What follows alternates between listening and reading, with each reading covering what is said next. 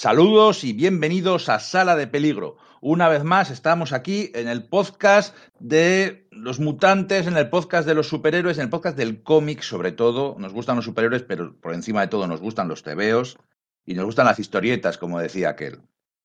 Hoy cambiamos de tercio y viajamos una vez más a los 80, sí, pero a la distinguida competencia, a una nueva DC que tras las crisis en tierras infinitas eh, buscaba su nueva identidad, buscaba reinventarse, buscaba eh, convertirse en relevante de nuevo y importar a la audiencia descreída de, esos años 80.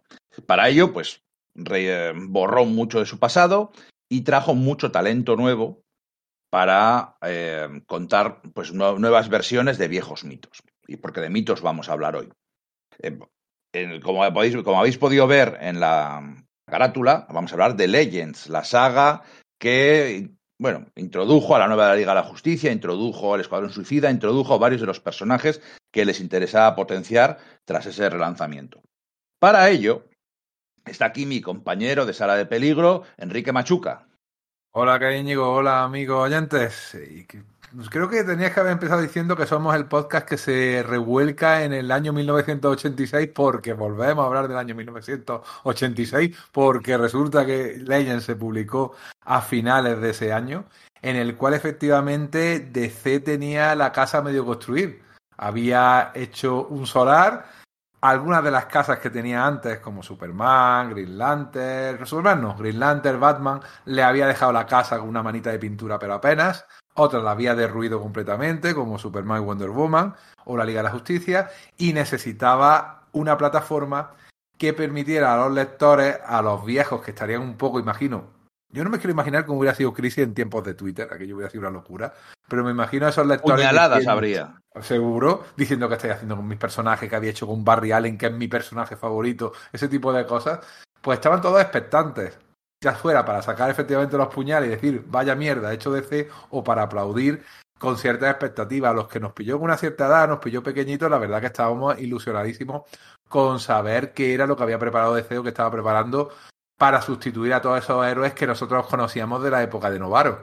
Entonces era muy ilusionante, pero imagino que para lectores mayores, que por ejemplo conocían en España esas ediciones, o para los lectores americanos, que habían tenido ocasión de conocer a esos personajes en las ediciones, pues, de la edad de, incluso de oro, pues tendría que ser un momento emocionante. Bueno, y hubo de todo.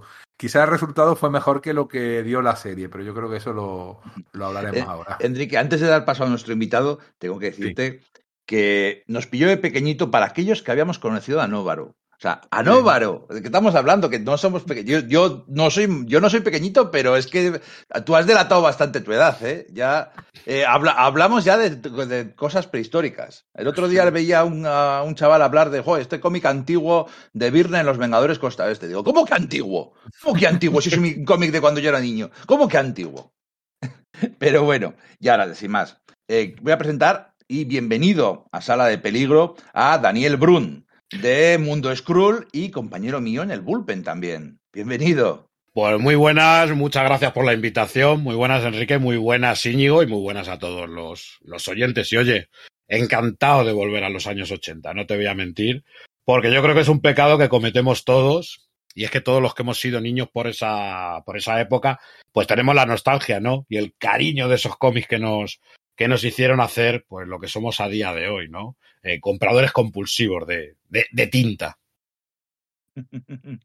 Somos señores de 40 y muchos con barba que siguen hablando de sus superhéroes, lo cual es bueno, no vamos a avergonzarnos, ¿eh? que yo soy eh, hace poco reivindicábamos a figura del superhéroe como, como, como algo más, como una una historia divertida por sí misma, pero también un vehículo para contar tipo, todo tipo de historias. Y de un poquitín también de eso Legends, ¿no? Sobre las, el puesto de los superhéroes en nuestra sociedad y en los sueños de los niños. Eh, sin más peleas y preámbulos, yo soy Íñigo Rodríguez, esto es Sala de Peligro y esperamos que sobreviváis a la experiencia.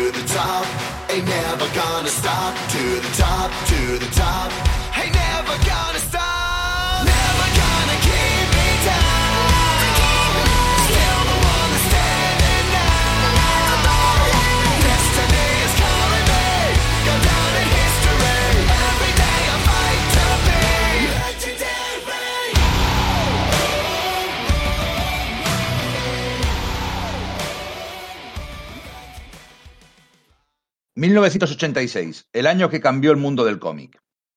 ¿Cuál es vuestra primera impresión al volver a, a juntaros con Legends? Al volver a, a estos seis cómics que escriben, bueno, teóricamente no sabemos si el, es un argumento de John Ostrander o el guion es de John Ostrander y el diálogo es de Len Wayne eh, y el dibujo es de John Byrne, pero Sí, vamos, eh, una de las cosas que yo creo que se planteó eh, Dick Giordiano eh, era la búsqueda rápidamente de una saga tras esas crisis en Tierras Infinitas, que yo creo que nos volvió a todos un poco locos. eh, fue una saga bastante épica.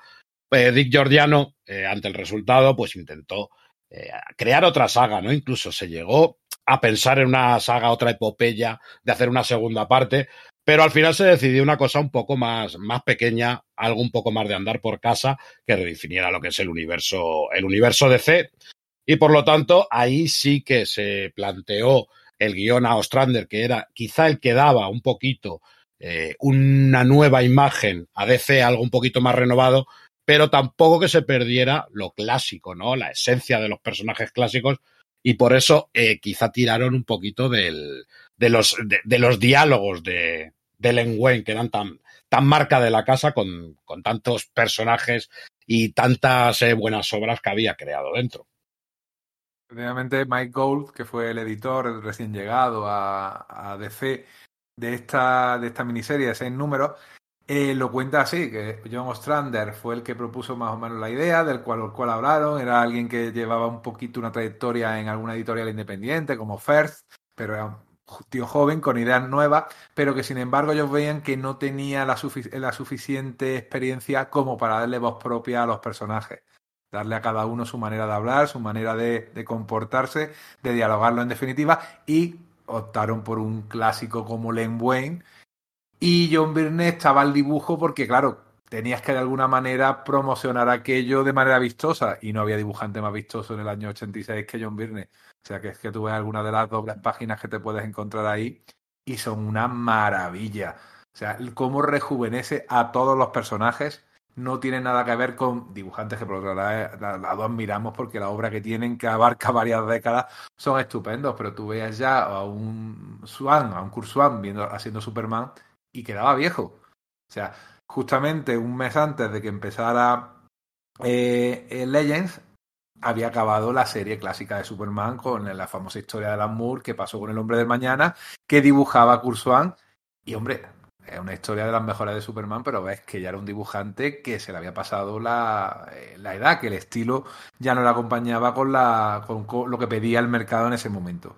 Entonces presentas a, a, esos personajes, efectivamente, de manera clásica, pero diciendo, no, no, estos son los mismos, pero para un público nuevo, un público más moderno, y te lo vamos a hacer con el dibujante que en este momento lo acababan de contratar, o sea, el mes antes había salido lo último que había hecho para los Cuatro Fantásticos en Marvel y ya estaba sacando Superman y estaba sacando casi inmediatamente Legends. O sea, y fue un currazo que se tuvo que dar. En parte lo hizo porque le prometieron que le iban a publicar las novelas que él Cierto. estaba escribiendo, que luego no sé si llegaron a salir, salió una o ninguna y básicamente tuvo un éxito exiguo, por decirlo de alguna manera. Pero fue el cebo que le pusieron para convencerle para que dibujara. También contó con unas tintas estupendas de Carl Kessel, también estaba empezando en aquel momento. Su futura mujer también era editora en DC, Bárbara Randall.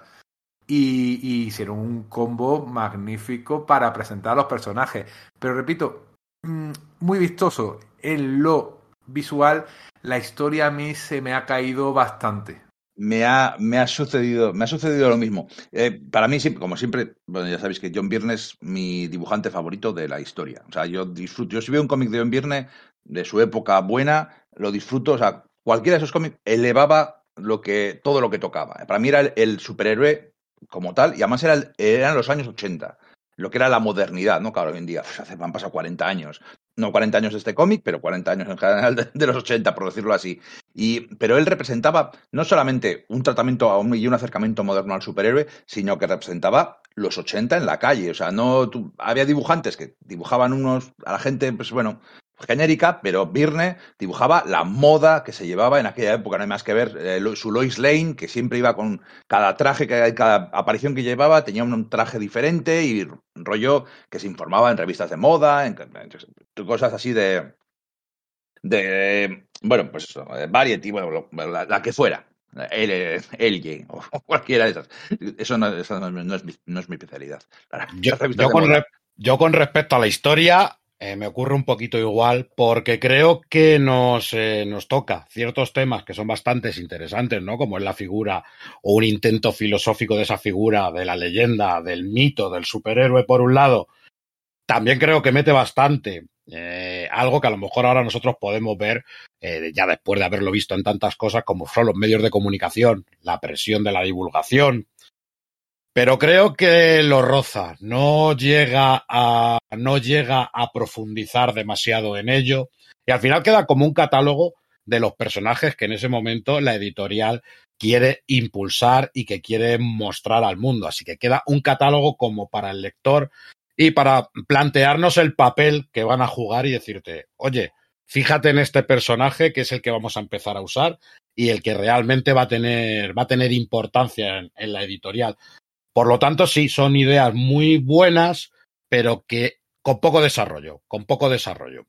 Sí, y, de hecho, eh, en gran parte, a mí también se me ha caído bastante en esa relectura, eh, muchas son ideas, de, aunque quiera ser un cómic moderno y presentar una, una sensibilidad moderna, son ideas y, y tratamientos un tanto rancios. O sea, quiero decir, para el año del, del Señor de- del regreso del Señor de la Noche y para el, regreso, para el año de Watchmen, son planteamientos que se han quedado infantiles. Y eso es una cosa que le ocurrió mucho a Virne, que de ser la modernidad, de pronto se encontró en que la habían superado, la habían, dado, la habían pasado por encima pues estos británicos que habían llegado al mundo del cómic americano.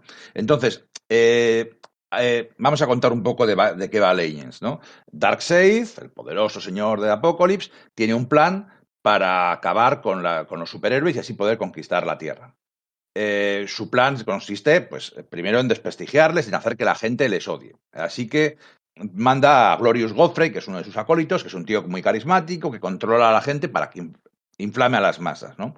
Entonces, el cómic no te plantea en ningún momento si está mal que los superhéroes en un momento dado pues suplanten la voluntad de los seres humanos. No es el argumento que tiene que, que quiere plantear, aunque sí que es una cosa que, se habla en las páginas, pero tú sabes que no, porque el que habla es un villano, además es un villano muy villano. Ni siquiera hay en ningún momento un debate legítimo, porque siempre es un malvado que está controlando a la gente y haciendo que sean muy, muy bestias y muy locos y que salgan con, pues eso, con, con antorchas y, y alabardas, bueno, alabardas, y obviamente y alzadas y tal a la calle a perseguir a los héroes, ¿no? Esa, esa idea antigua casi casi de, de aldeano europeo que va, a matar al monstruo de Frankenstein.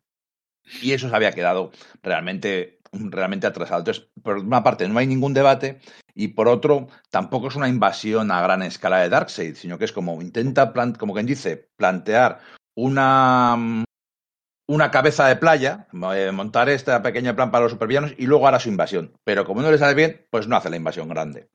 Y se queda un poquitín en una historia menor que efectivamente presenta a todos esos personajes. Embargo, fíjate que hay un momento en el cual el, el villano al cual manda eh, Darkseid para que, que es muy convincente, ¿no? Gordon Godfrey, este que lo manda allí para eh, convencer a la gente con su verbo florido, con sus apariciones en la televisión, de que los villanos, de los superhéroes son un mal para la sociedad, reúne una multitud, esa multitud de la que tú hablas que va con antorchas delante del monumento a Lincoln. Y su siguiente paso es intentar asaltar el Capitolio. Ahí que sí, es antiguo, pero quizás estamos haciendo hoy en día cosas antiguas. ¿eh? A Eso sí me llamó mucho la atención porque digo, mira, un tío pelirrojo con el pelo así un poco raro, eh, eh, convenciendo a una multitud de que, de que tiene que asaltar al Capitolio y luego abofeteando a niñas, que es lo que te esperas de un tío así, que le pide un, bo- un bofetón a una cría. Eso es porque la historia es cíclica. Además, la inclusión de Darkseid también estaba bastante llevada porque en el momento de Crisis en Tierras Infinitas, no se sabe qué va a pasar con el cuarto mundo y había mucho fan preocupado de dónde iba a encajar el tema del cuarto mundo y entonces también en Legends es una manera de demostrar al lector que, oye, eh, que lo vamos a usar y que encima Darkseid va, va a tener su protagonismo.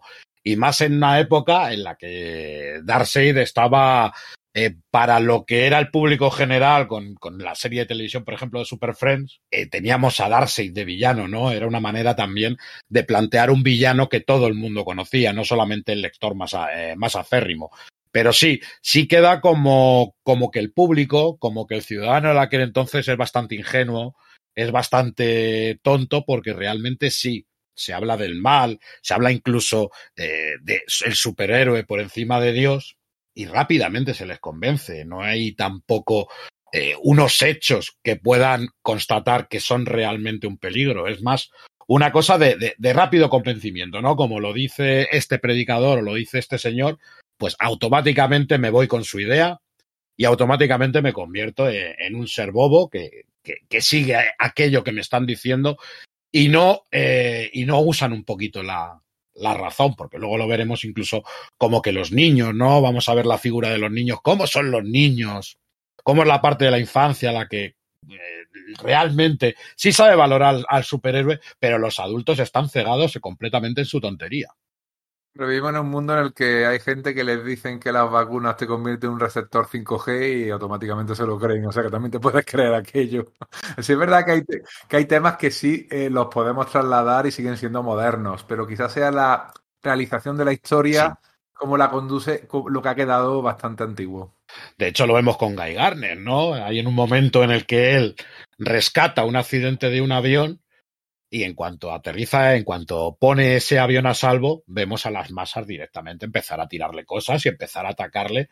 Coño, cuando has visto que ha hecho un acto bueno, ¿no? Ha visto que, ha salvado a gente y la gente no piensa eso, simplemente se lanza a ese ataque con la discordia. Hemos hablado ya de la resolución de la historia, en la cual efectivamente eh, eh, la multitud rodea a los héroes héroes que con su poder más o menos grande podrían, estaba el detective marciano, estaba Superman, estaba Wonder Woman, podrían perfectamente barrer a esa multitud y no se atreven. Y en ese momento en el que no sabe lo que va a pasar, uno, una, bueno, unas personas pequeñitas, porque Virne nunca sabió dibujar niños, de hecho se supone que, por ejemplo, la niña la cual eh, lleva la voz cantante, que es amiga de, de Billy Batson, Capitán Marvel, el Chazam, se supone que tiene la misma edad que él, es decir, unos 12 años. Y es una niña de 12 años que le llega por debajo de la cintura a las personas adultas. Un niño de 12 años ya, por muy bajito que sea, ya tiene cierta altura, que yo trabajo en un colegio con niños de esa edad, por muy bajito que sean, tienen más estatura. Entonces, aparecen un montón de niños que no sabes qué hacen en medio de esa turba, diciendo, no, por favor, salva a, mi, a los héroes, que los héroes son buenos. Y el, el, parece que va a convencer la niña, que tiene una boquita de oro que, que convence, le mete un guantazo el villano y, y descubre su, su, maldad. Una persona normal no le pegaría a un niño. Yo me imagino esa multitud a alguno diciendo, dale otro guantazo a la niña que se calle. No, no, todos reaccionan diciendo, oye, verdad, qué malo eres, le has pegado a la niña, ¿cómo se te ocurre? Y se les va la omnubilación y ea, se acabó la, pero, la amenaza. Es un poco ridículo, pero eso es lo que, el, ese final te quita, te, te, echa atrás. Si la niña fuera Greta Thunberg, la, la, pegarían y la tirarían más palos. O sea, es que no, no tengo ninguna duda. Es Greta Thunberg, ahora que lo dice. Es cierto. Entonces, claro, eh, es lo que hemos comentado. Se quería hacer una continuación, lo ha dicho Daniel, bastante más espectacular que eh, luego pensaron en algo que fuera un poquito más a, pie de tierra y a pie a, a, lo que significa ser un héroe. La intención está ahí. De hecho, si no recuerdo mal, me acaba de venir creo que se querían llamar Crisis del Alma o algo así, ¿no? Crisis Saul o eso era otra... Me, sí, me, sí, me sí, quiere sonar, ¿verdad? Me quiere sonar. Era así, fue uno de los nombres que barajaron, Crisis del Alma. Claro, por, y, y la, la, idea la entiendo perfectamente. Ya no se trata de eh, rehacer universo o de destruir planetas, se trata de destruir la reputación de los héroes y, por tanto, por contraposición, ver qué es lo que hace que un héroe sea tal. O sea, la intención está ahí, es buena, pero no la acabamos de ver yo no la acabo de ver eh, en la historia. En ese sentido sí que es bastante fallida. Hay un detalle, hay un detalle que marca, que, es, que, es, que es el símbolo de que es un cómic viejo. Y es un detalle que en su momento yo agradecí mucho. Yo de niño, ibas al niño, al kiosco y te comprabas el primer TVO que veías. ¡Joder, qué bonita la portada este! Mira, esa es de, John, de, de el que me gustaba a mí. Pues lo compré el número 3.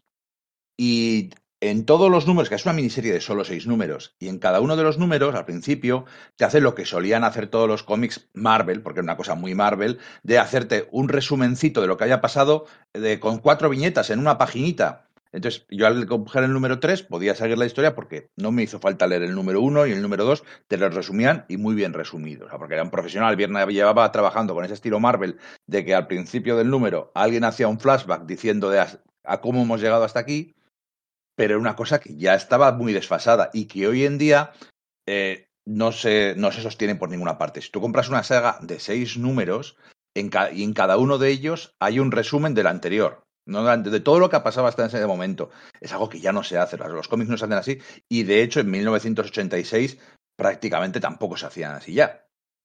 Entonces, es muy. Eso sí que es un símbolo de, de antigüedad. Y, es muy. Que, que- lo agradeces como niño cuando compras tus cómics. Desde luego. eh, eh, fíjate, Virne. Me voy a, voy a, voy a aprovechar, pero Virne, que, que es mi ídolo, es un idiota, es un gilipollas. Y aprovecha esta historia, aprovecha eh, una gran saga cósmica de DC, una gran saga, no cósmica, pero gran saga que está para reírse y meterse con su archienemigo Jim Shooter. En el quinto número, sin venir muy a cuento, Guy Gardner se pega con un tío que es Jim Shooter con el poder de Starbrand, que, que era el personaje que había creado en el nuevo universo, En y le, da una pali y, le, y le da una paliza, lo ridiculiza, el tío está diciendo, yo tengo el poder, yo tengo el control, tengo el poder para hacer un nuevo universo. Y Guy Gardner le mete una paliza. Y el tío queda súper tonto. Entonces, utiliza, eh, utiliza esta, esta saga tan importante para DC para sus propios ajustes personales. No un cómic pequeño, no, no. Su saga grande para su ajuste personal. Y sin embargo, eh, a la vez pone, eh, pone en, en práctica las enseñanzas de Jim Shooter, de que todo TVO es el primer TVO de alguien. Y por tanto tiene que ser un buen punto de entrada. Entonces, eh, se está metiendo con él a la vez que está reconociendo su grandeza. Pero es que es exagerado porque en ese tercer número que tú, que tú eh, cuentas, cuentan lo que pasa en los dos números anteriores en viñetas a pie de página que, que transcurren en paralelo a la acción principal y son 21 viñetas para contarte los dos TVO anteriores. Que si lo que le pasa al Capitán Marvel con un villano al cual quema sin querer, lo que pasa con Brimstone, lo que pasa con el Escuadrón Suicida, todo eso te lo va contando y tú qué cosa más pesada, por Dios. Que es muy pesado. Y si encima te lo lees de un tirón, claro, en aquel momento tampoco se acababa de pensar en que las historias se recopilaban. Estaba ahí en el ambiente, pero todavía no, no se acababa de ver claro que la historia se fuera a recopilar. Y de mes a mes te puede funcionar, sobre todo si efectivamente el número 3 el primer número que pillas en un kiosco, pero si lo lees de un tirón, dice otra vez me va a contar lo mismo, otra vez me va a contar lo mismo. Entonces sí, sí, se ha quedado muy antiguo y con muy poca eh, perspectiva de lo que podría ser luego la manera de publicarse. Sí. Le estamos dando mucha estopa. Y estamos, y porque, porque nos ha salido a la hora de la relectura, nos ha salido fácilmente eh, sus, sus problemas. Claro. Pero, pero vamos a centrarnos un poquitín en sus cosas buenas. Por ejemplo, Daniel, eh, ¿cuál es tu momento favorito de estos seis números, de, estas, de esta Legends? Pues yo creo que mi momento favorito, no te voy a mentir, porque era, ya te digo, eh, año 86, yo tampoco, aquí quizá yo lo leí con nueve años, quizá. Eh, uno de mis momentos favoritos es el ver, por ejemplo, ese proyecto X. El ver cómo de repente eh, vemos que el gobierno empieza a trabajar en algo, porque claro, a falta de, héroes vamos a hacer nosotros nuestros propios héroes. Y es el surgimiento de- del escuadrón suicida. A mí ya de pequeño pues me gustaba la, la idea, ¿no? Siempre he sido de los niños que le gustan los villanos más, ¿no? Le gusta un buen villano, creo que es un buen cómic. Creo que los diseños de los villanos en muchas ocasiones son muchísimos más interesantes de lo que decimos, que sería Batman sin los villanos, ¿no? Un Spider-Man sin los villanos, ¿no? Que son los que realmente hacen que salga la personalidad del héroe. Pues el ver cómo usan esos villanos, eh, ver cómo les hacen trabajar en equipo de una manera forzada, creo que es una de las cosas eh, que más me gustaron, porque luego lo hemos visto ya repetido, a partir de ahí lo hemos visto repetido en otros cómics siempre ha sido una idea, una idea interesante. Vayámonos a los Thunderbolts o, vayámonos a unos Vengadores Oscuros, ¿no? Es una idea que siempre te gusta. Personajes que tú has visto en el lado contrario, luchar para el bien, pero siempre con un interés oculto, ¿no? Y no del, del- no del todo ético. Eso que crea, pues bastante, crea bastante mm, relación entre ellos, unas relaciones que no son las de camaradería, sino que son todo lo contrario. Y eso hace que tenga unos diálogos muy interesantes y una interacción entre esos personajes que te gusta bastante y que le dan, pues, un poco el salseo, ¿no? Un poco el salseo. El cómic de superhéroes es verdad que al ser un producto de la sociedad americana, y la sociedad americana es muy poco pro-gubernamental, como sabemos. Es decir, el gobierno está ahí, pero que esté para lo mínimo, para proveerme de lo mínimo, pero que no se meta en mi vida. Y los grupos de superhéroes y los de supervillanos realmente son siempre, o habían sido siempre, iniciativas privadas. Los Cuatro Fantásticos tienen su fundación, los Vengadores dependían de Tony Stark, eh, los Titanes iban por su cuenta, nadie se metía con la Liga de la Justicia, eso pasaba. Sin embargo, en cierto momento, yo creo que uno de los primeros momentos fue, dejando aparte de sí que en el Imperio Secreto podía tener o no que haber un funcionario corrupto, pero no. Eh, no, no me refiero a eso, me refiero a la intervención de Peter Girish en Los Vengadores, quizás sea un momento clave, en ese momento estuvo Viernes, diciendo, oye, eh, con Shooter además, diciendo, mira, aquí el gobierno se podría meter en, los temas de superhéroes, porque los superhéroes, quieras que no, eh, influyen en la vida de la gente, luego tendrían que tener una cierta regulación. Esto yo creo que da un, dos o tres pasos adelante, efectivamente lo que ha dicho Daniel, en el tema de que haya un grupo gubernamental, militarista, que es eh, fundamentalmente un antecedente de lo que luego pasó en los 90 con toda la ola de Image de sus grupos paramilitares, eh, X-Force, etcétera, etcétera. Estaba ya aquí un poquito indicado. eh. Y que ponen entredicho, y que ponen entredicho la ética del gobierno que te, del gobierno que está en ese momento en el mandato. De eh, qué eres capaz de hacer por mantener a salvo tu país. Eh, que eres capaz de perdonar a villanos. Eres capaz de perdonar a gente que se ha ganado una condena que los tienes encerrados por algo. Pues eh, eso también te hacía debatirte y plantearte un poco la ética de decir, bueno, el gobierno tengo que fiarme de él, se supone que están haciendo todo por nosotros, pero ¿hasta qué punto son capaces de llegar? El gobierno de Reagan, por ejemplo, Ronald Reagan, exactamente. Ronald Reagan sale más que muchos superhéroes. vale más que, que la Liga de la Justicia. o sea que. bueno, eh, pues, pues decía que el gobierno de Reagan participó de una manera u otra, más o menos directa, en, temas de corrupción bastante generalizados y todo era con el fin de preservar eh, la, la seguridad de América, eh, proteger a sus ciudadanos, pero haciéndolo utilizando todos los medios a su alcance, incluso operaciones de, espionaje, asesinatos, todo lo que hiciera falta, e incluso eh, financiar al narcotráfico para que a su vez ese narcotráfico eh, pelee contra eh, o luche contra las guerrillas comunistas, o sea, les daba igual con tal de conseguir los fines que querían. Por tanto, es totalmente coherente y es verdad un hallazgo el hecho de que aparezca este escuadrón suicida aquí, que como sabemos todos, es simplemente una versión superheroica de un grupo que apareció en el año 68, que eran simplemente pues, unos soldados que se enfrentaban eso, a unas situaciones muy difíciles, que de vez en cuando moría alguno, era quizás la novedad, pero que tampoco duró mucho. Se supone que el padre del Rick Flag, que es el que eh, eh, lleva ade- adelante el proyecto y los comanda en el campo, es el que llevaba, era el líder de ese grupo de, de soldados, ¿no? En esas historias de guerra que eh, seguían estando en los años 60 tan tan de moda en el universo DC. Sí, que presentaban personajes desechables, que eran todas las historias estas de Isla Dinosaurio, ¿no? Donde se les mandaba a misiones eh, que sabías que ya de seguro que podían salir mal. Eh, Darwin Cook, eh, lo hablamos hace ya una temporada en el programa que le dedicamos a la nueva frontera, lo recuperó en, en esa Sí. obra y con, con unos resultados estupendos. Mm. Quien quiera bueno. conocer a esos personajes puede meterse ahí. Compartían el nombre realmente. O sea, eran el escuadrón suicida porque, porque eran un equipo militar que iban a morir, pero no tienen nada que ver con este, con este concepto de los 12 del patíbulo, ¿no? De criminales en la cárcel, condenados para siempre, a los que sacan para una misión en la que lo más probable es que palmen. Y aquí, aquí presentan pues, uno de los conceptos que iban a, a ser de la de DC Post Crisis, este escuadrón suicida, eh, el mismo John Ostrander, que, guioniza Legends, es el que hizo la serie que, de la cual yo soy fan rendido. A mí también me encantan los cómics de villanos y creo que hay muy pocos cómics de villanos hoy en día. No sé si nos hemos vuelto demasiado políticamente correctos. No, no nos gustan los, ya no nos gustan los malos que se salgan con la suya, no sé. Y, y, disfrutar de los asesinos y de los malos malísimos. A mí me encantan los malos malísimos, no sé. No, no, en cuanto haces un cómic con un villano, lo suavizas. O sea, yo ahora mismo, Joker está teniendo series, no la, no la sigo, no sé cómo irá, pero sí sé, por ejemplo, que Deathstroke eh, ahora mismo lo que tiene una empresa de, de mercenarios. Sí. La, la, de Joker realmente, muchísimo. la de Joker es un poco una serie de Gordon persiguiendo al Joker. Vale, Totalmente.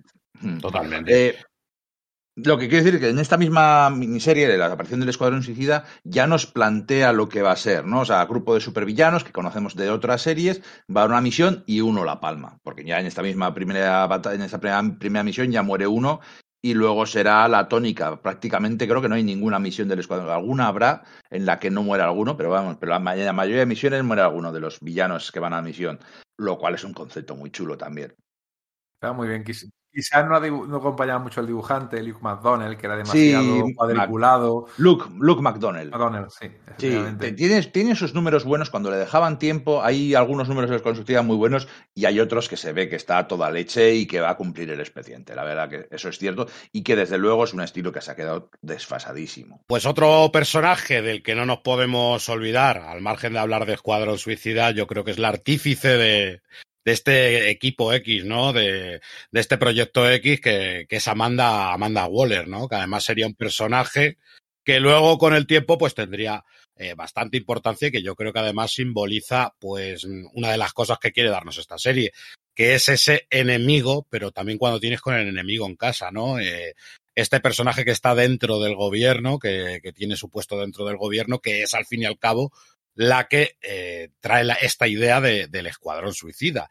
Eh, que lo hace todo a base de a, base, a base de chantajes, ¿no? A base de manipulación de personajes, que es la que realmente, pues ese personaje que da miedo, que no es un supervillano al uso, sino que es alguien que realmente te puede hacer daño desde un lado, pues, más político o más al margen de la ley.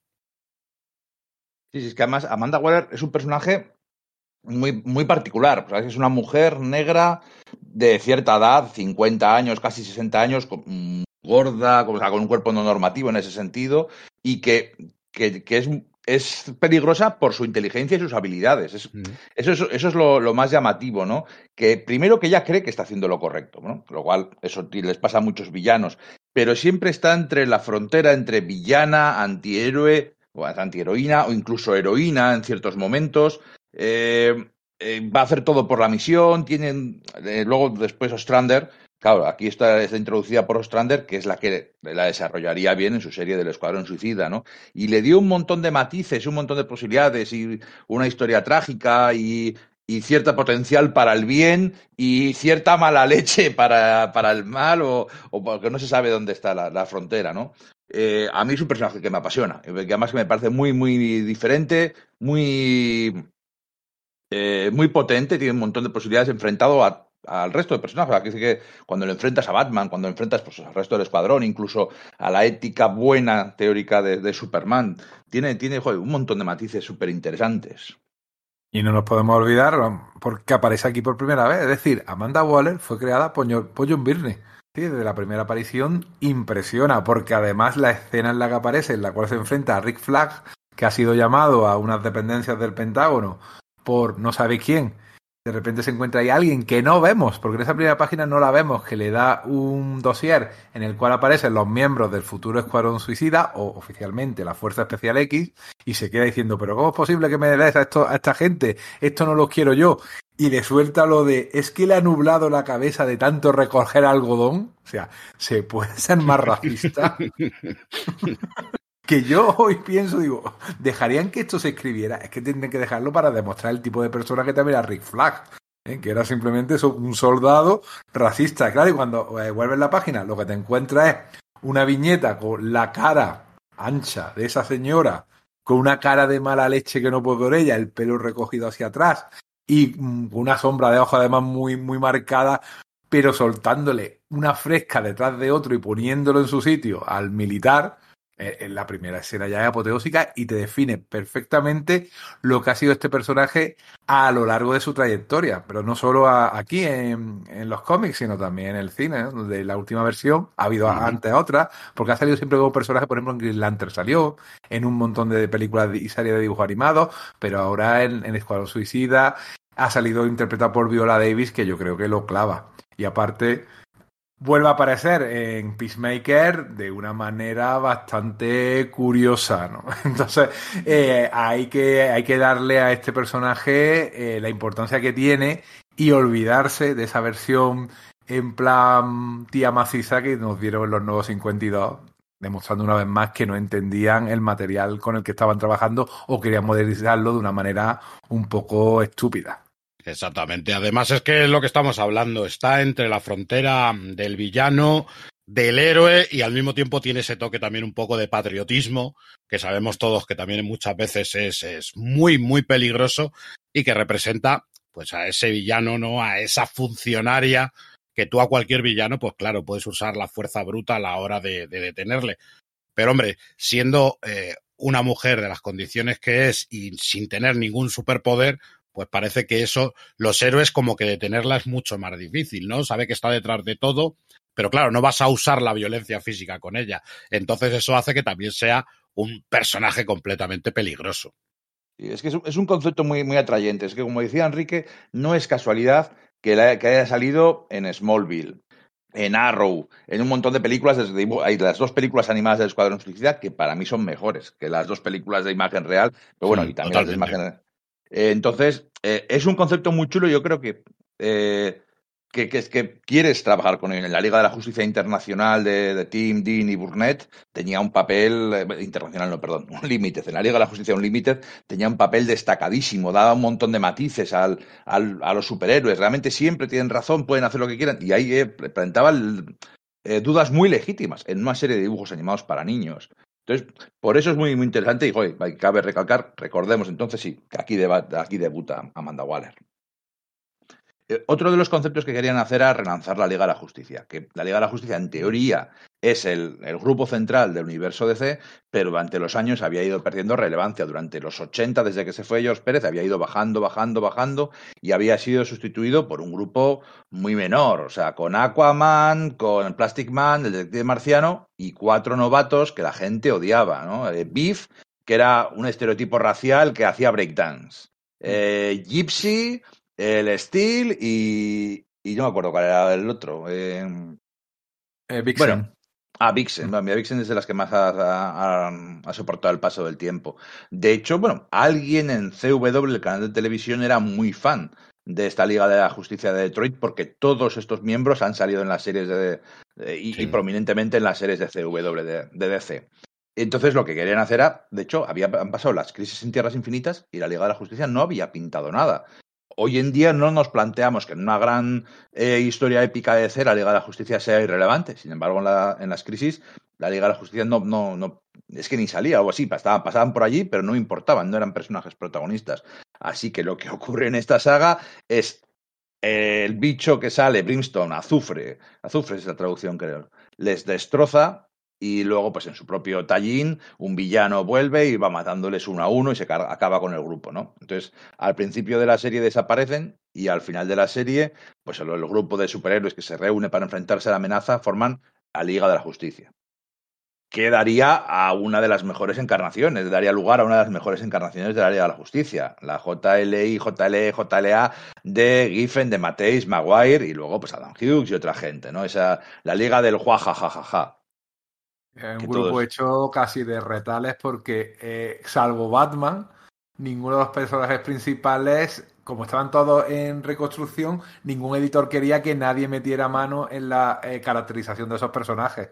Superman nada, Wonder Woman nada, Flash nada, Batman porque Denny O'Neill dijo que venga, vale, venga, eh, vamos a que sí, venga, que sí, que Olen Buen, ya no me acuerdo quién estaba en aquel momento de editor, eh, por ahí andaría, que sí, venga, vamos a permitiros que utilicéis Batman porque Batman lo aguanta todo, Batman aguantó la serie de los años 60, pero Batman puede aguantar per- perfectamente y ser un poco el payaso serio de este grupo de, de payasos, porque al fin y al cabo era eso, es una de mis series favoritas de, toda la vida. y porque necesitaba todo ese, ese grupo de tipejos, ¿no? Eh, también necesitaban una figura paternal.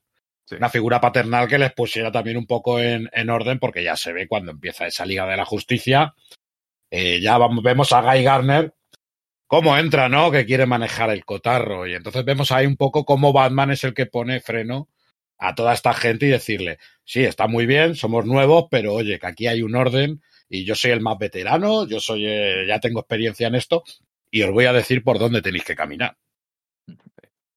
De todas maneras, precisamente el hecho eh, eh, de cómo aparece la Liga de la Justicia de Detroit en, la, en, en Legends, yo creo que ejemplifica muy bien cuál es uno de los grandes problemas que tiene esta serie, que es que los, eh, los tie-in, todas las eh, historias que te tienes que leer en paralelo, van demasiado por su cuenta. O sea, no ves realmente lo importante que les pasa a estos personajes en la historia. Es decir, efectivamente, hay una doble splash page que es un pasote en el que se ve esa versión de la Liga de la Justicia de Detroit y ya está. Hmm.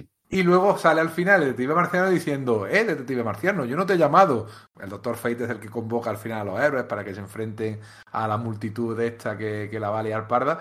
Y dice, no te he convocado, se le da igual, yo también vengo. Y dice, ¿dónde está la Liga de la Justicia? La Liga de la Justicia ya no existe. Pero es como si se hubiera eh, desbandado y, y nada más. Y ha sido un tragedión de historia. Ha sido una historia muy dura en la cual han muerto dos personajes, otro queda en coma, otro queda herido. O sea, yo creo que la coordinación no era muchas veces entre los guionistas de la serie principal y los guionistas de las series que iban en, en paralelo, porque si no, no la entiendes. Y se hubiera agradecido que hubieran puesto algo de esa parte en la serie y que tuviera algo más que ver. Yo me estoy acordando de Civil War, que nos metemos mucho con ella, pero por ejemplo toda la parte de Spider-Man que se desarrolló durante un montón de números, aparecen tres o cuatro momentos. Aparece Peter Parker diciendo yo soy Spider-Man, aparece, o al revés, Spider-Man diciendo que es Peter Parker, aparece dudando en el entierro del hombre gigante y aparece ya huyendo de la torre Stark. Tres momentos. El resto, los huecos, si es que los rellenas, yéndote a la serie principal, pero yo te he puesto los momentos importantes. Eso falla aquí. Cósmico. Sí. Cósmico aparece porque tenía que aparecer la Legión de Superhéroes. Él viaja al pasado con su desde el siglo 30 Ah, sí, en aquel momento del siglo 30, 30. el siglo 30. Del Y 30, tenía, en aquel momento- tuvo su propia miniserie. es que, es que es un, Sí. un tie-in también, es un, una, eh, transcurre en paralelo a Legends y aparecía el rotulito de Legends, aparece encima. Viene al pasado porque ve que el señor del tiempo, el Time Trapper que, que tienen como villano, ha trasteado y se da cuenta de que ese no es el pasado que él conoce. Porque eh, Superboy ya no ha existido, eh, en fin, una serie de detalles que están dándose cuenta de que hay que cambiar, realmente los editores dándose cuenta que había que cambiar la, continuidad porque Crisis había cambiado un montón de acontecimientos que hacía que fuera contradictorio con el origen que le habían dado eh, en, en el momento en que se creó a la Legión de Superhéroes. Entonces aprovechan esa serie, entonces Cósmico aparece un rato, hace varias cosas, se va y ya está. Y no vuelve a salir en toda la Y serie. no vuelve a salir en todo el TVO. Es, es narrati- es una cosa narrativamente muy rara y muy torpe. Sí. Es que yo creo que Enrique ha dado ahí con el, con el quid de la cuestión. Y es que eh, hablamos siempre de Legends, como lo hemos conocido la mayoría, que son con esos seis números que en un principio iban a ser ocho. Fue John Byrne el que dijo que, que con ocho no podía, que, que fueran seis, y al final entre tie-ins y pitos y flautas, creo que son 26 entregas, ¿no? Si contamos los, los tie-ins. Y es lo que, y es lo que dice Enrique. Sí, eh, complementan, intentan complementar las historias, pero luego lo que es el Legends, la serie central, no vemos un resumen bien hecho.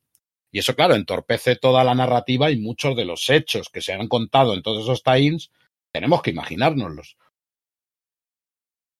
Claro, y sin embargo estamos todo el rato con, con Billy Batson, eh, ay, ay, ay, que me he transformado, que he matado a un niño, a un malo, ay, ay, ay, y vamos siguiéndole, es un poco casi, un poco hilo conductor porque vemos ese punto de vista de los niños. Por cierto, antes de, antes de seguir con, con las presentaciones de personajes y de las series que iban a lanzar, eh, por curiosidad, ¿vosotros qué edición tenéis de Legends?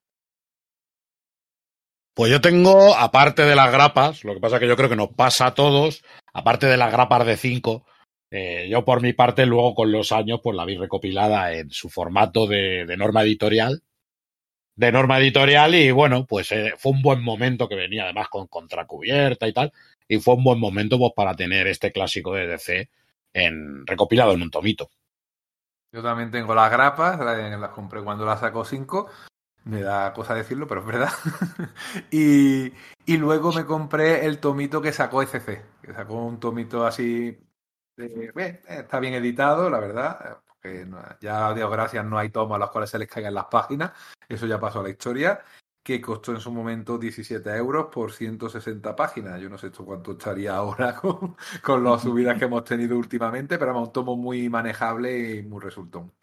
Curiosamente, yo también tengo la grapa de Legends, pero además tengo eh, el Sagas, el número uno de aquella, sa- de aquella historia de sagas que sacó Planeta de Agostini, que recopilaba pues Legends, Millennium y todos los crossovers de, de DC, muchos de calidad bastante discutible, ¿no? Es representativo de DC, de cómo se ha editado DC en este, en este país y de cómo ha funcionado y, y lo complicado que ha sido ser fan de DC, que los tres tenemos una edición de una editorial cada uno diferente.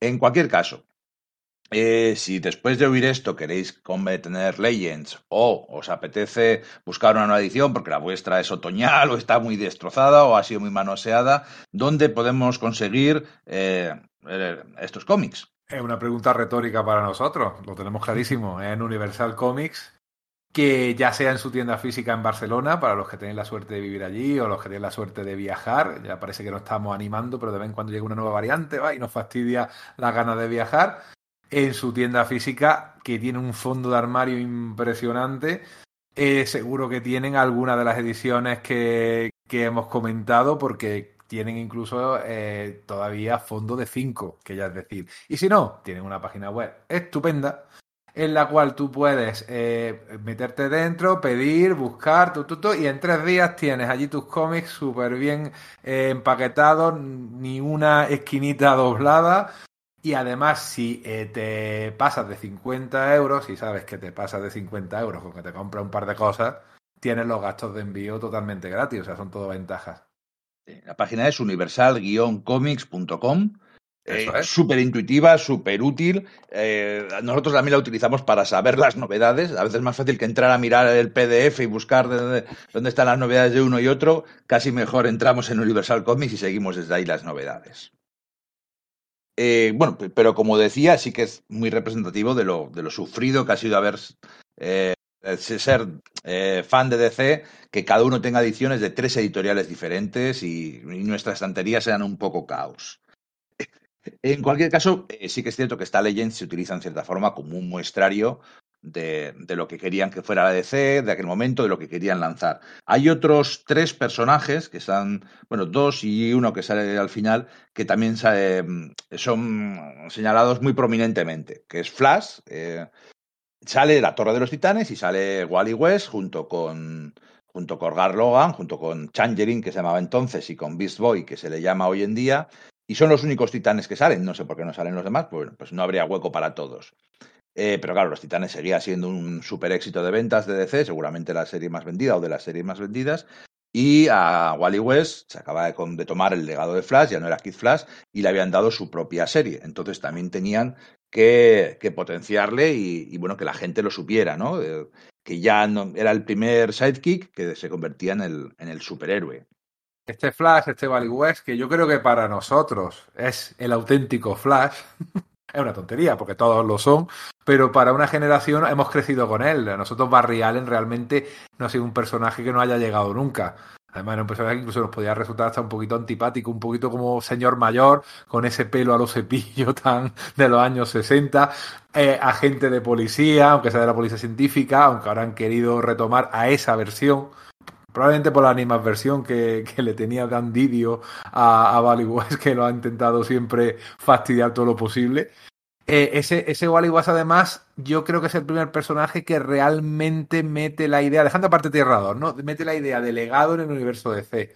Es decir, un personaje deja el papel de superhéroe porque muera, por los motivos que sea, como fue el caso de Barry Allen en las crisis, y lo retoma eh, su sidekick o alguien que hay al lado, ¿no? Y retoma el papel. Lo que pasa es que eh, aquí lo que hicieron fue una versión, era la moda, porque realmente hicieron lo mismo con Superman. Una versión con los poderes totalmente rebajados. No podía eh, correr a más velocidad que la velocidad del sonido. Tenía que comer muchísimo porque enseguida eh, quemaba mucho y se cansaba. O sea, le dieron una serie de, eh, debilidades que ya no era pues que si te llegas fuera del agua una hora pues te deshidrata o hay una piedra verde o hay un color amarillo. Eran unas cosas un poquito más lógicas o más realistas y estoy haciendo así mucho comillas porque hombre un cómic de superhéroes nunca va a ser realista. Eh, Va a ser creíble pero no realista. Y, era un personaje muy interesante. Y esta primera versión que la escribió Mike Baron eh, con dibujos de Jason Guys pues incluso te presentaba al personaje peleándose con la novia que había tenido en los Titanes, a Francis Kane, y liándose con una señora casada. O sea, era un TVO con una cierta eh, idea de adultez en esos detalles. Yo lo recuerdo con mucho cariño esa etapa. Y además era aquí en Legends se ve muy bien ese intento por demostrarte esa disminución de poderes. Porque le vamos a ver a Flash en ciertos diálogos incluso hacer hincapié, ¿no?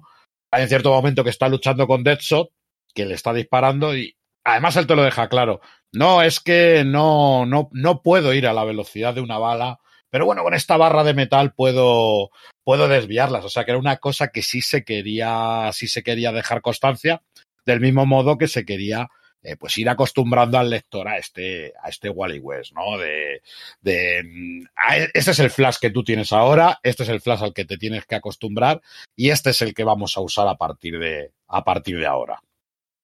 Sí. Lo cierto es que igual se pasaron un poco debilitándolo y ahí convirtiéndolo en miserable, porque eh, su caracterización en la Liga de la Justicia de Europa era de un tío salido que solamente estaba, solo quería ser- meterla.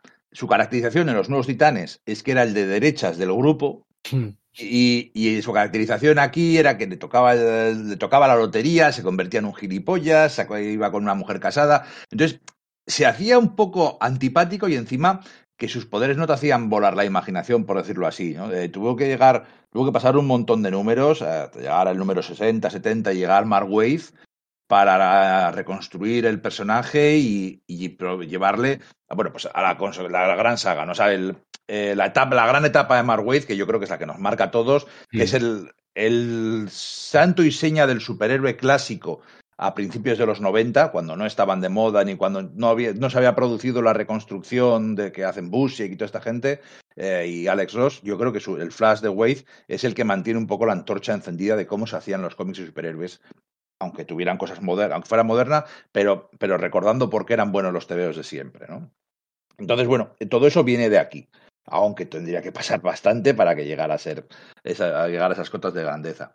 Otro personaje que también se da su nueva versión remozada y que tampoco lo van a seguir, yo creo que tampoco lo tenían muy claro, es el Capitán Marvel, Shazam, que aquí toma mucho protagonismo. Eh, iba a venir pronto la, también una miniserie de, de Shazam, en la que iba pues eso, a organizar de nuevo su origen, a contar de nuevo a poner un poco de orden, quitando el tigre, quitando a las familias, eh, a, toda su superfamilia extendida, y hacerlo también pues un poco más realista, un poco más de los 80. Eh, bueno, aquello no estaba mal, pero luego tendría que venir Jerry Ordway para hacerlo bien de verdad. El poder de Shazam y todo aquello. Y el personaje que aparece en el sexto número y hace una super aparición. No, no tiene, no sale nada en todo lo del resto de números. Y de pronto en el sexto número, una splash page de Wonder Woman. No me has preguntado por mi momento favorito, es ese. No te pues sabía que iba a salir, pues digo, no hay problema. Vale, vale, vale, vale. porque es espectacular. no has dicho tampoco el tuyo. No, yo, Pero- es que yo, yo luego diré, pero bueno. Es una página espectacular precedida por un par de viñetas, las cuales ve a Wonder Woman entre las sombras, eh, dudando si vas a intervenir o no, si debe todavía o no presentarse en el mundo de los hombres. Por lo tanto, se supone que era la primera vez en la que ella intervenía en el universo DC. Sin embargo, su serie ya había empezado un par de números antes y, y esa duda es un buen reflejo de cómo el equipo detrás de este relanzamiento de Wonder Woman con George Pérez a la cabeza realmente querían que el personaje apareciera antes en su propia serie, y efectivamente apareció un par de meses antes, que en Legends. Y fíjate si había poca coordinación entre los, entre los equipos creativos que eh, el uniforme es el mismo que rediseñó George Pérez, pero resulta que el cinto tiene color blanco, como si fuera plateado, y sin embargo en el diseño de George Pérez es de dos Estamos, colores. estamos, eh, estamos Dani y yo buscando Sí. en nuestros tomos para verlo de. Y efectivamente, sí, sí, lleva el cinturón blanco. Entonces ve a, a Guy Garner por detrás, en un plano lejano, pues tal y como está, viéndole el culo, básicamente diciendo wow. Y con la Que es frase. el wow que, que se supone que el lector que la está viendo de frente es el que tiene que soltar cuando la ve, con esa postura tan dinámica que, ta- que tanto clava Virne levantando un perro de guerra mecánico. O sea, es una escena espectacular. Y la frase de Guy Gardner de, bueno, quizá tengas futuro en esto, ¿no? Siempre ha sido un personaje muy, muy. eh, siempre ha estado ahí, pero siempre ha sido un personaje muy de segunda. Le hemos llegado a dedicar en su aniversario un programa muy extenso y era siempre la conclusión. Ha tenido etapas muy buenas puntualmente, siempre ha estado presente, pero siempre ha sido un personaje con el cual DC, casi- ca- quizás salvo últimamente y en la época de George Pérez, no ha sabido tampoco qué hacer con él. Además es que este es un problema también que ha tenido leyendas, que bueno, como Batman siempre se salva, ¿no? A Batman sí se le respeta bastante la continuidad que tenía en su momento, pero claro, a Wonder Woman y a Superman, que eran, que se estaban relanzando, eh, que se estaba más o menos fraguando un poquillo hacia la dirección que querían ir, ese es el problema con el que se encuentra eh, leyendas. Una leyenda, un icono ¿Qué más icono, por ejemplo, que Superman o que Wonder Woman de esta trinidad de DC? Y tampoco podías explotarlos en ese momento, porque los tenías cogidos en otro lado.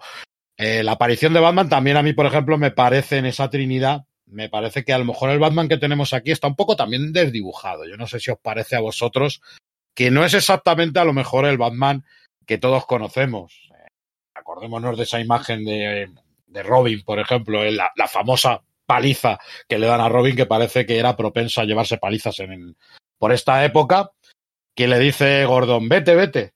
Y él se va y le deja ahí. Sabemos que eso, por ejemplo, Batman no, Batman no lo haría. O sea, vamos a decirlo así. a Batman le tira un, un- un tarro de Basta. perfume y no le da en la cara, por Dios, lo esquiva, hace lo que sea, lo devuelve, Pero le da la cara, se le rompe y, y le da en los ojos. En, la, en la imagen de, ay, me han dado con perfume, me voy, están matando a Robin, pero, ay, no, vete, vete, Batman, que te veo que estás mareado, te voy de un taxi te, que te lleve a casa. Ay, vale, bueno, pero mirad a dónde, a ver si no está demasiado muerto, ¿eh?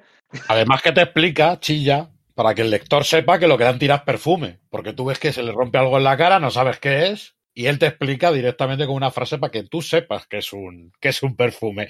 Pero por eso digo que ahí, por ejemplo, Batman lo desdibujan, y yo creo que el problema principal de Superman y Wonder Woman, el no poder usarlos, se nota que están ahí metidos un poco por esa aparición de Wonder Woman, que es muy repentina, muy corta, muy breve, y Superman también, pese a que sale, pese a que tiene momentos a lo mejor un poco eh, de, de debate, por ejemplo, con el presidente, tampoco es completamente explotado, ni tampoco está metido eh, con la importancia que tiene que tener, para mí, yo creo, uno de los mayores iconos de DC y, y el pueblo americano, no nos mintamos.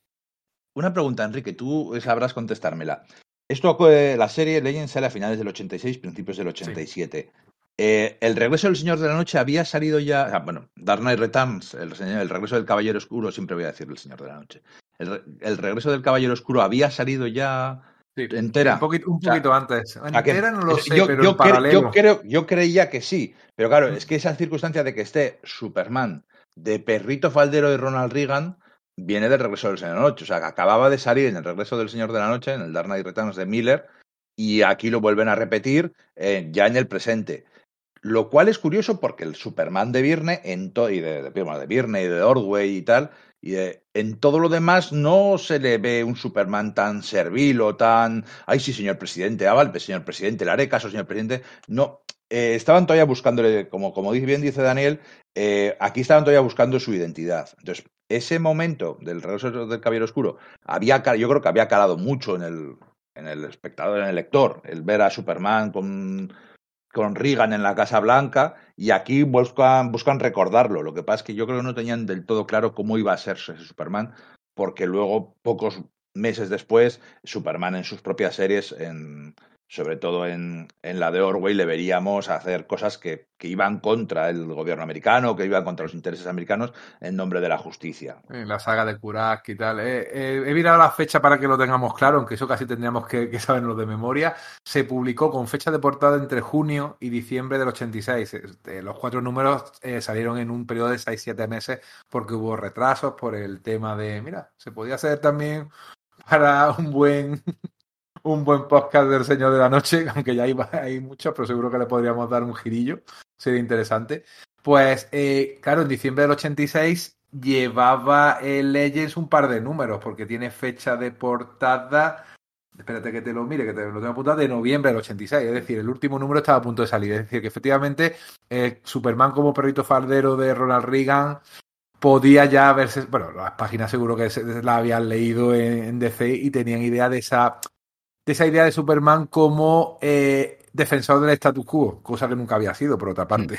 Pero yo aquí a lo de Superman le veo más por exigencia de guion, ¿no? Por necesidad de enfatizar el, el hecho de que aunque él esté en desacuerdo, eh, no liar más la situación, ¿no? Tener que resignarse, tener que ponerse un poco del lado del presidente y no en contra también un poco como, como moral, ¿no? Como ejemplo ético, ejemplo moral, para que, porque si, a ver, si el presidente está hasta en contra tuya y tú te pones en contra de él, no haces más que darle la razón. Entonces yo aquí creo que es una exigencia de guion que lo hace como para dar una, una lección de resignación y de moral, vamos, prácticamente, para demostrarle que ellos no son el monstruo que se está contando en los medios de comunicación. Porque lo de hecho, lo que de hecho pasa a Superman es que eh, lo secuestra Darkseid y, lo manda a Apocalypse. Una saga tremenda. De hecho, el primer cómic eh, americano que compré yo eh, fue ese número de, de Darkseid, cogiendo a un Superman pequeñito de la capa, como si fuera un muñequito.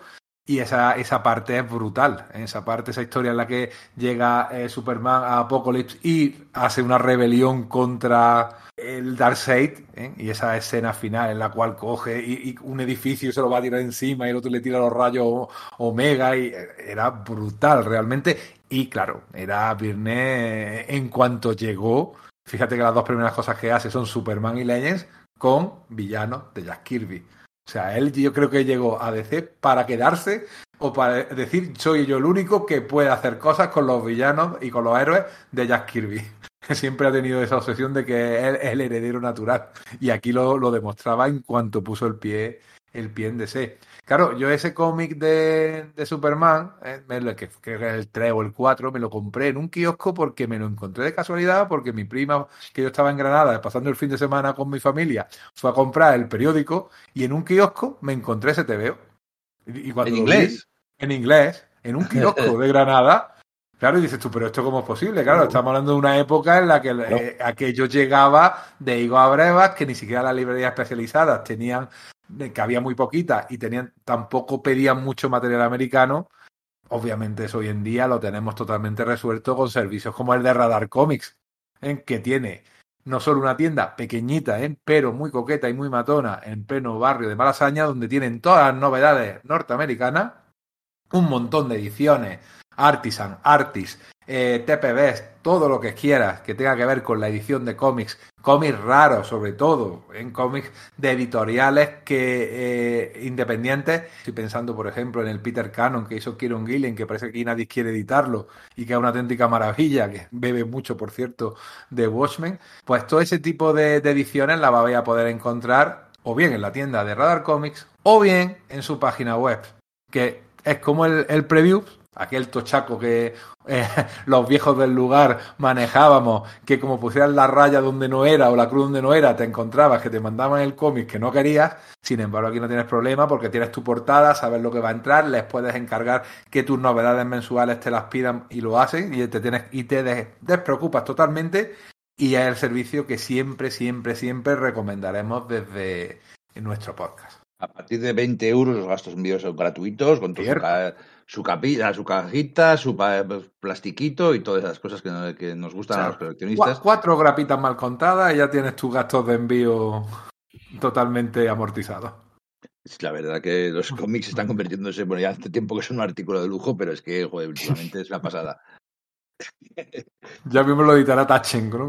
Como estas ediciones súper tochas que hace Tachen, ¿no? Súper caras, pues ya mismo será eso. Mira, eh, en, en Radar Comics es de los, de los pocos sitios donde se puede comprar el Copra, Ajá. esa serie que, Oh. que nos, descubri- que nos descubrieron nuestros compañeros de Sala de Peligro, eh, Buenísima. que, es, un- que es un gran homenaje al escuadrón suicida de, de Ostrander y McDonnell que estamos que estamos comentando aquí, ¿no? Que viene todo de esta época. Eh, está claro que, ¿cómo se llama? Michael Fuseg, o cómo se llama, algo así se llama. Fife, ¿no? Michael Fife. eso. Sí. Eh, Michael, eh, es de nuestra edad y de esta generación que ha sido crecido con estos cómics flipándole el Escuadrón Suicida y los G.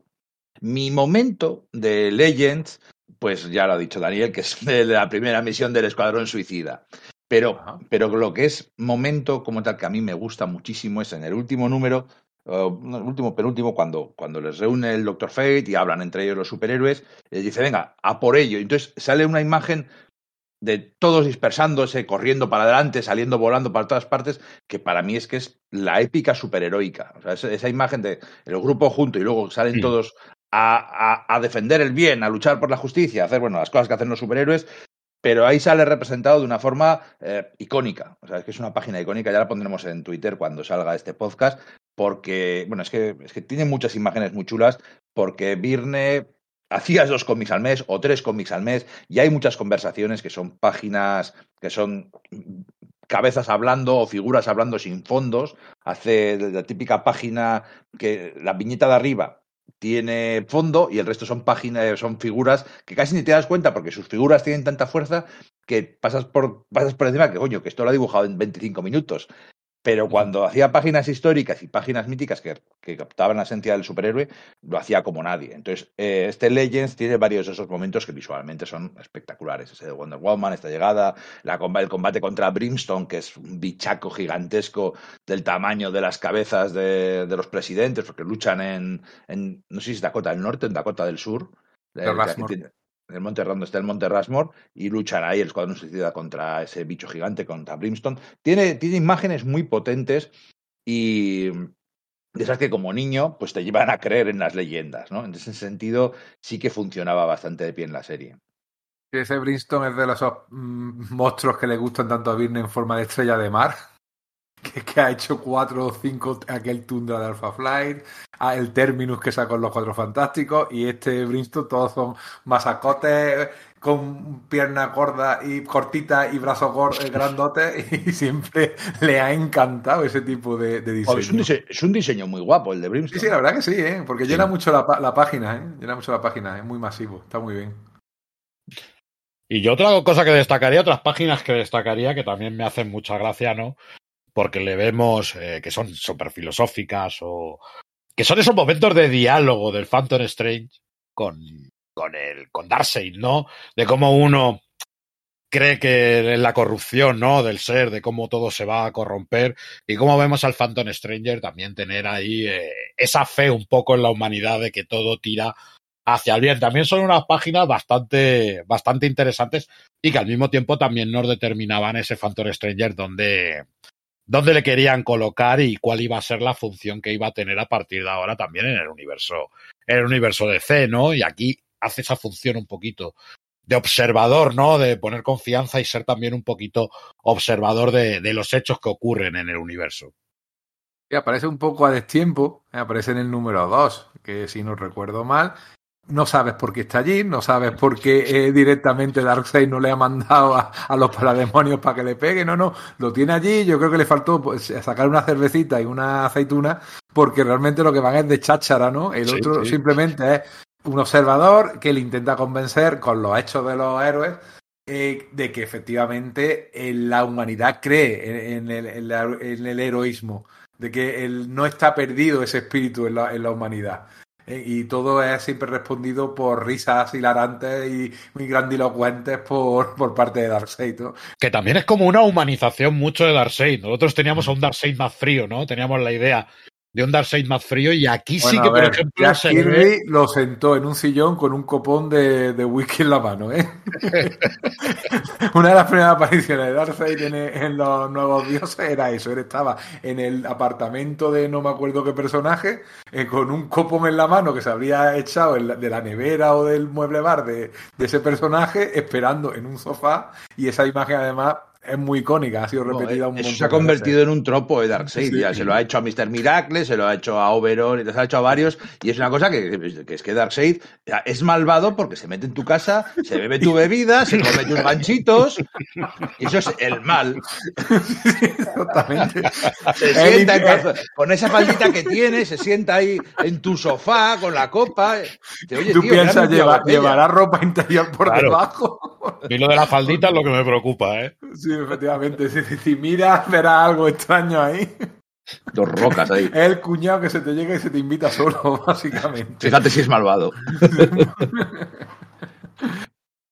Eh, bueno, lo que eh, había, habías comentado al principio, eh, Enrique, que, que sí que es cierto que cuando DC hace la, hace la transición a las, a las nuevas, al nuevo mundo, a las nue- al mundo post-crisis, al universo DC post-crisis, eh, no tiene las cosas consigo. O sea, toman muchas decisiones durante las crisis en Tierras Infinitas de matar personajes y de unificar personajes y hacer eh, decisiones que tiran adelante, pero luego cuando los guionistas se sientan a escribir eh, se dan cuenta que, que están a verlas venir, que, que esos pequeños cambios, esos pequeños cambios crean un efecto dominó que va destruyendo a otros personajes y que va diciendo que esta historia no puede ser, esto no puede ser y esta parte del origen de- del personaje no puede ser. Entonces, ¿y cómo tuvo que ser vivirlo en su momento? Porque, bueno, ya lo hemos contado otras veces en el podcast, pero eh, no fue la transición tan limpia que creemos o que la imagen nos ha quedado de, bueno, es que DC era DC post-crisis y, y reconstruyeron, no, tardaron 20 años en reconstruir eh, y en llenar los agujeros, porque tenían, crearon tantos agujeros, al tomar ciertas decisiones un poco a la ligera, crearon tantos agujeros, bueno, hay personajes que fueron cambiados para siempre, pues, yo qué sé, pues, por ejemplo, la cazadora o Power Girl, que Power Girl literalmente tardó 20 años en poder volver a poder tener un pasado, porque sacaron pasados inventados y ninguno valía, porque, porque este Power Girl es la, la- la prima de Superman de Tierra 2 y la cazadora es la hija de Batman y Catwoman de Tierra 2. Entonces era una nueva cazadora. Entonces, eh, y efectivamente, cuando, cuando llegan las nuevas, cuando llegan los, decir los nuevos 52, cuando llega el nuevo universo post-crisis, eh, a Batman más o menos lo respetan con un par de, de, de tuneos aquí y allí, cambian un poquitín el origen de Jason Todd, pero poquito. Y, pero claro, Superman, pues lo reinician, aunque tienen la previsión de decir, bueno, este origen que vamos a contar es de hace unos años, y ahora contamos sus historias normales. A Wonder Woman la meten ahí en medio. Dice, acá esta, Legends es su primera aparición pública, y esta historia de George Pérez. Entonces, toda la historia de Wonder Woman con la Liga de la Justicia hace que, que sea imposible. Nunca ha sido fundadora, tienen que empezar a hacer par- parcheos a la continuidad. Eh, yo creo que, bueno, es que yo creo, iba a decir que, que, que lleva su propio podcast a hablar de cómo van reconstruyendo pero creo que es lo que llevamos hablando desde que empezamos Sala de Peligro. De vez en cuando pues, seguimos tomando y, comentando los, pues, todos los problemas que tuvieron y todas las cosas, y, y, los parcheos y los tuneos que tuvieron que hacer de forma improvisada durante un montón de años, eh, hasta llegar a arreglarlos, hasta, hasta volver a tener una continuidad. Hoy en día la gente dice que DC no tiene continuidad, que no importa la continuidad en DC, que es irrelevante. Y lo dicen porque en los últimos 10, 11, 12 años, desde los nuevos 52, pues sí que no ha habido. Los nuevos 52 es una ruptura todavía mucho más grande que las crisis en tierras infinitas de la continuidad y a partir de ahí entonces han seguido haciendo parcheos, haciendo tuneos y ahora te cambio y ahora eh, el, heavy metal y el metal extremo y todo esto, y un montón de cosas que llega un momento en que ya no importan. Efectivamente DC ya no tiene continuidad, pero DC como buen universo de superhéroes que era, sí que la tenía. Y yo lo que quiero transmitir es que tenía una continuidad y que durante muchos años lucharon por tenerla y arreglar los problemas que los tenía, que tenía muchísimos Tanto problemas. es así que incluso sacaron una serie, bueno, es un segundo volumen de algo que sacaron a principios de los 70, que era Secret Origins, Orígenes Secretos, en que, por cierto, nuestro tenemos un amigo que ha hecho una película que se llama así, o, no, o, bueno, que no lo han dejado que se llame así en Estados Unidos por precisamente el tema del copyright de nuestro amigo Galán, que el, el tema del copyright de, de, esta serie, Secret Origins, que lo que trataba era simplemente de contar el origen de los, eh, de los personajes, adecuándolo a esta nueva continuidad que estaban eh, inventando sobre la marcha, básicamente. Por ejemplo, además sacaron, coincidiendo precisamente con, con Legends casi, eh, mes arriba, mes abajo, eh, la historia del universo DC, de Wolfman y Pérez, en la cual también recontaban el universo y decían, mira, lo que leíste eh, hace 20 años, esto sí cuenta, esto no cuenta, esto lo hemos tenido que cambiar, aquí Wonder Woman resulta que no es la que es eh, una de las fundadoras de la Liga de la Justicia, sino que hemos tenido que meter a Canero Negro, en fin, un montón de parches que tuvieron que ir haciendo porque efectivamente meter tantos personajes de tantos universos distintos, hay tantas editoriales distintas, aquí tenemos a Blue Beetle, que no lo hemos comentado, pero que venía de la editorial eh, Charlton, que precisamente tenía una serie que acababa de empezar unos meses antes. Teníamos al Capitán Marvel. Hay, hay otro personaje más de la Charlton en. El Rick Eh, Flag, no. No, no, Eh, el Sargento Steel. El Sargento Sargento Steel, Steel, que es, es que es un. que le mandan a hablar con el- los titanes para evitar que. Ujú. Solo tiene una aparición, para evitar que se haga- hagan de superhéroes. Era un personaje de la Charlton también. Sí. Entonces te- tenían que de alguna manera in- esa preocupación, como tú bien has dicho, de crear un universo una historia coherente, porque sabían que eso, por lo menos en aquel momento, creaba sinergias, que si tú dabas un, un universo coherente de manera que tú supieras que Batman, Superman y los Titanes tenían una historia común y que en cualquier momento podían interactuar, eso hacía que el lector se emocionara más y añadía una capa más de disfrute. Precisamente en el número 10 de esta serie que digo, Secret Origins, te cuentan no uno, sino cuatro orígenes del fantasma desconocido. Bueno, es decir, vosotros, desconocido, errante, no sé ahora cómo lo traducen. Yo Pero- lo llamo el fantasma desconocido. Sí, de toda la vida. Cuatro orígenes y a mí la idea me encanta. La idea me encanta porque te está diciendo, este personaje es tan misterioso que realmente no sabemos su origen. Te damos cuatro pro- posibilidades y tú ya decides cuál es la que, la que te viene bien. Y la verdad que las cuatro estaban muy, muy bien, aunque la que ha quedado casi como canónica es la que hizo Alan Moore. ¿eh? Alan Moore con Joe Orlando, en la cual era un ángel caído que ni, ni Sí. como había sido, era más bien un, un- uno que estaba en un intermedio, uno que estaba en medio, ¿cómo le llamamos ahora a esta gente? Un equidistante. Era un equidistante y por eso no fue ni al cielo ni, a- ni al infierno y se tuvo que quedar en la tierra para siempre. Y la historia, la verdad, que es chulísima, pero había también otra versión en que era el judío errante, A mí es la que Eh, me gusta. Claro. muy, muy bonita, ¿vale? Que, que pega mucho también. Otra que era el superviviente de, diríamos, de Sodoma o Gomorra, que había sobrevivido a un castigo divino, algo parecido, y quería suicidarse porque su familia había muerto y Dios le volvió a castigar con la vida eterna. O sea que, que aquel Dios era el del Antiguo Testamento, pero en plan, metiendo el dedito, ¿eh? en plan mala leche.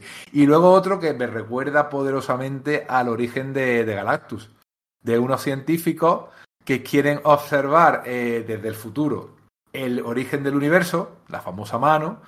El fantasma errante llega y les dice no hagáis esto porque vaya a destruir el universo. Lo hacen, destruyen el universo y solamente se salva una persona. Y resulta que esa persona aparece en un nuevo universo y es el fantasma errante. O sea, crea, es un origen cíclico, ¿no? Entonces te da esa idea de, que el universo es un universo cíclico que se crea, vuelve hacia atrás y, vuelve, y, una y otra vez. También era interesante, era más de ciencia ficción, pero también era interesante. Y la verdad que es uno de los tie que está más, más logrado, en mi opinión. Sí, además porque yo creo que es tie pero que yo sí tengo que recomendar es el- un número que recomiendo por la calidad que tiene, Mm. fuera de que esté dentro de, fuera de que esté dentro de Legends, y como decías, Enrique, creo que viene perfecto para un personaje. No hay mejor manera para ciertos personajes que uno, o no contar su origen, u otra, que es la de darnos unas posibilidades de origen como para demostrarnos que, está en duda, ¿no? Que es uno de los seres más, misteriosos que existen. Yo es el típico personaje que le vería un error que nos cuenten a ciencia cierta cuál es su, cuál es su origen. De todas formas, cuando ha vuelto a aparecer esa, esa idea o esa del origen en el universo de DC, casi siempre te sugerían que era el origen de Alan Moore, el que moraba.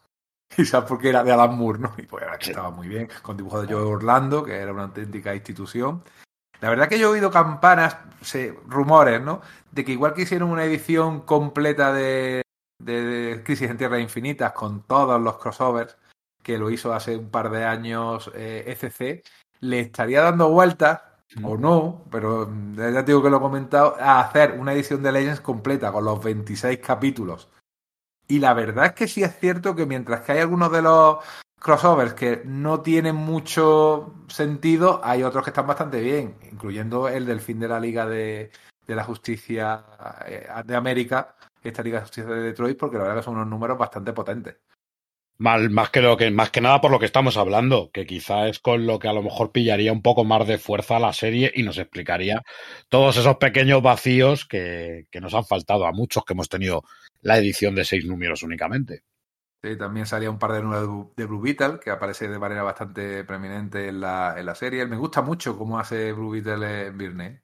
Eh, me gusta, me gusta. Hay una escena en la cual está hablando con unos policías, hace un gesto, le aparece ese trapecio con el cual se agarra a su bicho y sale volando. Tiene una plasticidad tremenda, la verdad está muy bien. Hicieron un crossover muy extraño con Warlord, que era un personaje que era el que mantuvo básicamente a DC en todo lo alto hasta que llegaron los Titanes y la Legión de Superhéroes.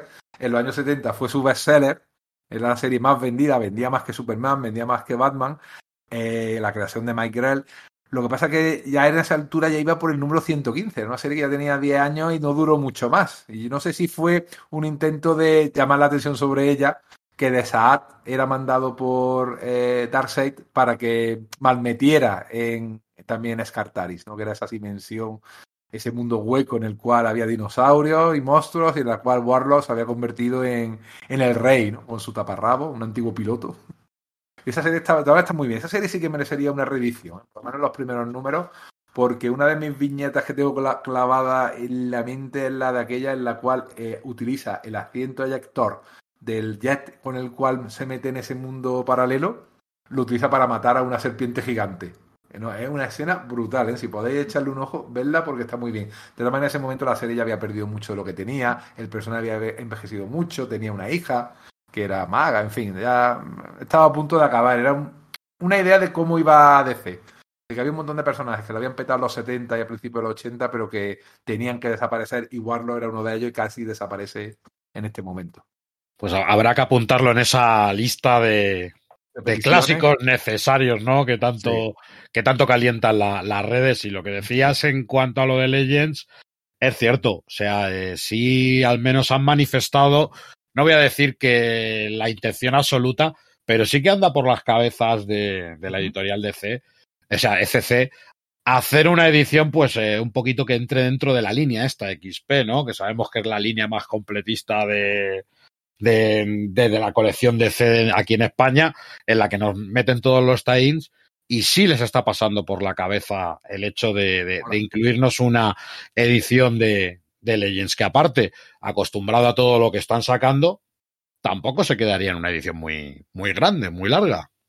No, si son 26 números, si metes 6 números por tomo, te salen 4 o 5 tomos como mucho, ¿eh? Tampoco es Bueno, y- pero siendo en XP, que se suelen meter bastante Más. más, yo creo que en dos tomitos lo arreglan bastante, ¿eh? Sí, es verdad. No sabéis la ilusión que me hace tener prácticamente todo DC ya de antes. Y ahora comprarme las grapas eh, que estoy sacando, el, el Nightwing y el y el Stargirl y el no sé qué, porque esos tochacos y esos precios a mí me, me parecen un poco pecado en general.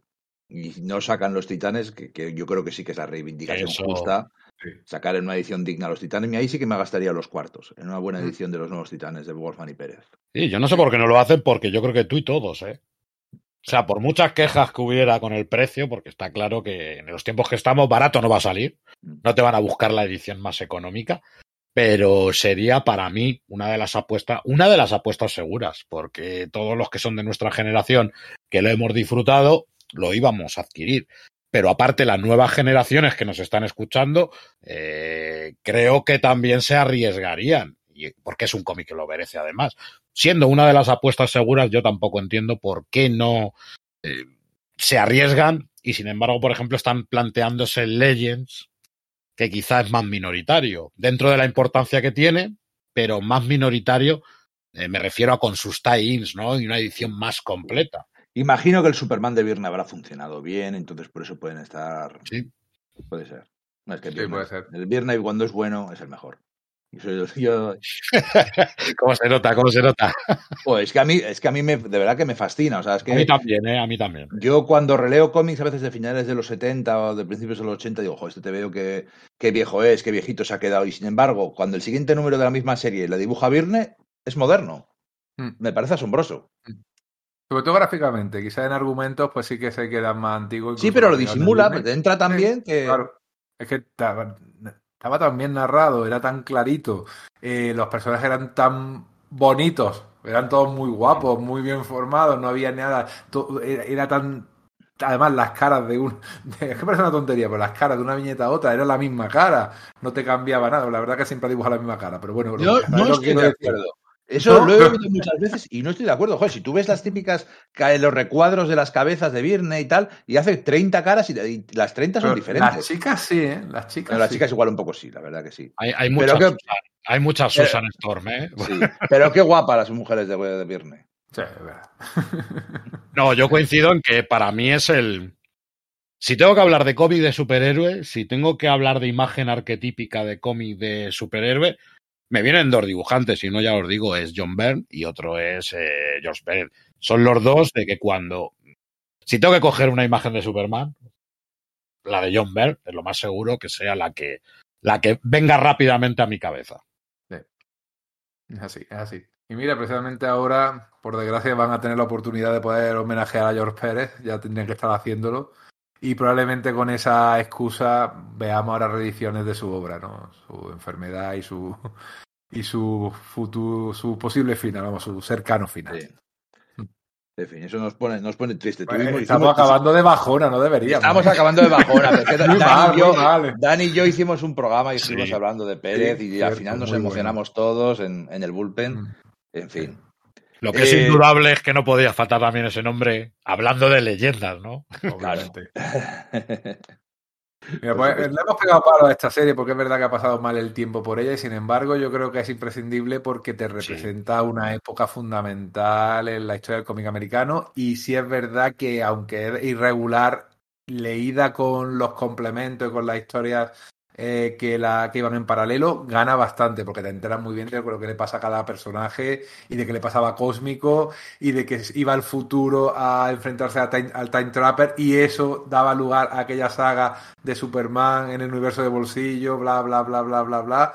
Es decir, que, que ahí te hay un montón de historia que, que hay historia de DC que merece mucho la pena. Sí, para mí yo también tengo la sensación de que es eso, de que le hemos metido palos, pero yo creo que eso ya es más eh, con los años, con el tiempo, que nos hemos vuelto lectores exigentes al revisitar obras.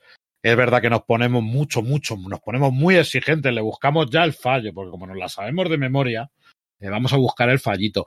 Pero lo que es indudable es que yo creo que es una eh, pieza fundamental, más que nada para ver sobre todo la intención, la dirección editorial que quería buscar eh, DC y más que nada también, como yo decía al principio, un catálogo de personajes para lo que se nos iba a venir.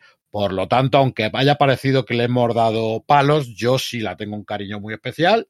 Yo sí la disfruté en su momento, pese a los errores que le hemos podido sacar, que no me pasa solo con esta obra, me pasa con tantas otras, eh, sobre el tema de la ingenuidad, la manera de enfocarlo en ese momento, pero aún así, yo sí es una obra que incluso en su relectura he vuelto a disfrutar. ¿eh?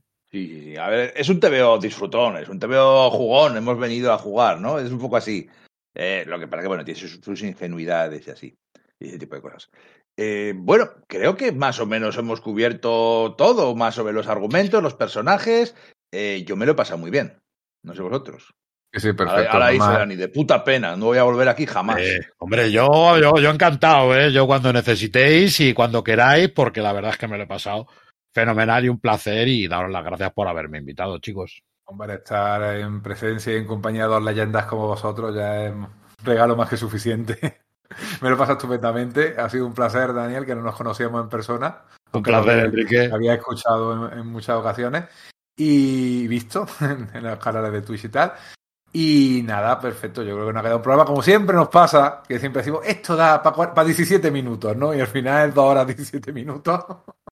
Bueno, más o menos. Pero yo creo que ha merecido la pena porque le hemos dado un repasito muy importante a un montón de series muy, muy fundamentales en, en la DC de finales de los 80. bueno, pues eso es todo. Esto ha sido Sala de Peligro y esperamos que hayáis sobrevivido a la experiencia. Adiós. Adiós. Chao.